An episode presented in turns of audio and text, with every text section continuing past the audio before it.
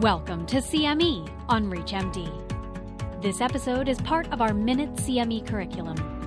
Prior to beginning the activity, please be sure to review the faculty and commercial support disclosure statements as well as the learning objectives.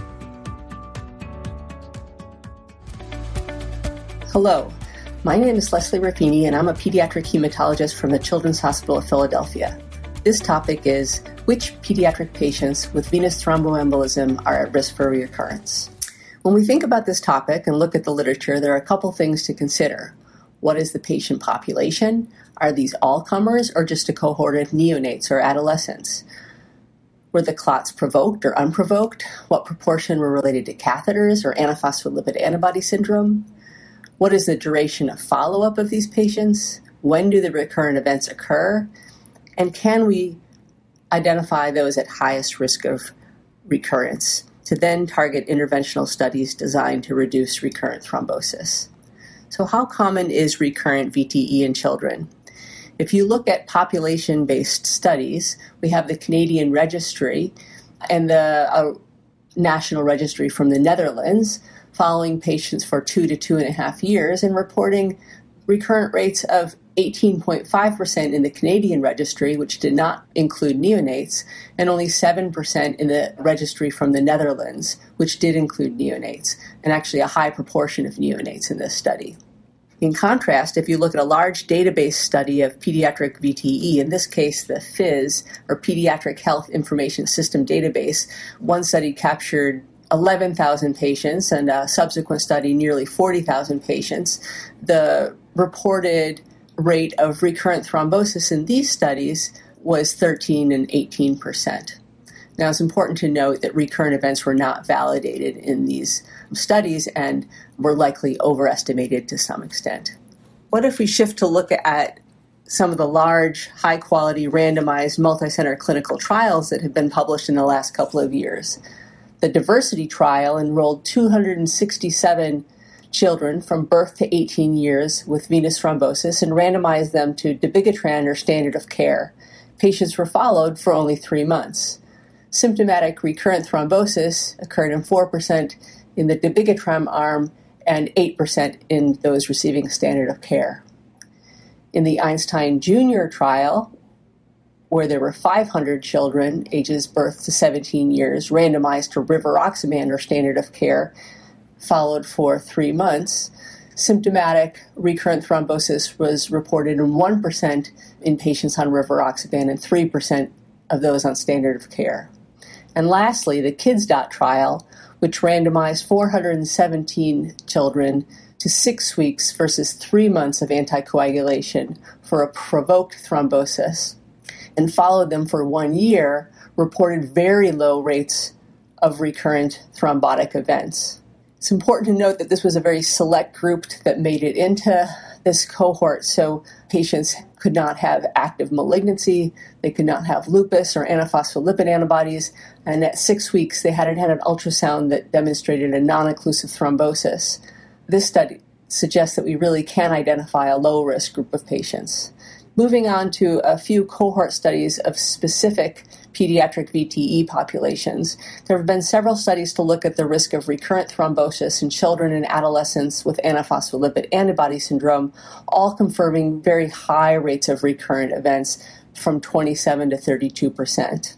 What about specific VTE locations, cerebral sinovenous thrombosis, for example?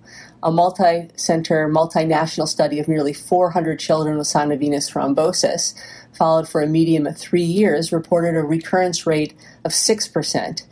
And factors associated with recurrence in this cohort included age over two years at the index event, persistent occlusion, and absence of anticoagulation. What about children with genetic thrombophilia? Well, it probably depends a bit depending on the thrombophilia and also the thrombosis. Was it a provoked or an unprovoked event? A multi-center study from Germany looked at 85 children with deficiencies in protein C, protein S, or antithrombin, what many have classified as strong thrombophilias, and reported that 19% had a re- recurrent event, with a survival curve shown here on the right. On the top in blue are the patients less than 18 years of age, and below them are the adult patients. You can see the recurrence rate was even higher in the adult patients. Other studies have also demonstrated that the risk of recurrence is higher with strong thrombophilias, and not surprisingly, patients who have more than one thrombophilia have the highest risk. On the bottom is a study that looked at children with unprovoked or spontaneous thrombosis, which is actually relatively rare in pediatric thrombosis cohorts. In this study, 301 children with spontaneous VTE were followed for a median of seven years, and the recurrence in this cohort was 21%. Patients with thrombophilias had a higher rate of recurrence shown in this Kaplan Meier curve, and patients with two thrombophilias in the lowest line had the highest rate of recurrence. And lastly, but very important, is the large group of patients with central venous catheters. As many of you know, children with chronic illnesses often require multiple catheters. And what has become increasingly clear, reported now in several studies, is that a prior catheter related thrombosis is associated with a recurrent event in patients who require subsequent catheters two large single center studies reporting that 27 or 34% of patients who required a new catheter developed a recurrent event. Several studies which have confirmed that thrombophilia does not appear to be associated with recurrent catheter related thrombosis, but age, younger age, cardiac disease, and parenteral nutrition are additional risk factors. Two of these studies identified that the rate of recurrent catheter thrombosis was lower in patients on anticoagulation. In summary, rates of recurrent thrombosis vary widely across the studies I've shown you, from 1 to 34 percent.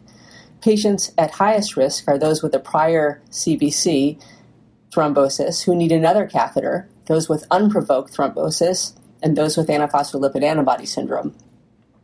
Importantly, we can also now identify a group that has a very low risk of recurrence based on the KIDS trial.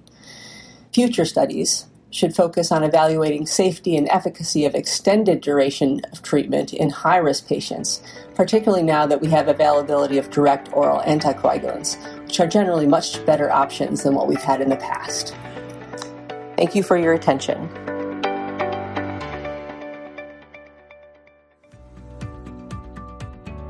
You've been listening to CME on ReachMD. This activity is jointly provided by Global Learning Collaborative, GLC, and Total CME Incorporated, and is part of our Minute CME curriculum.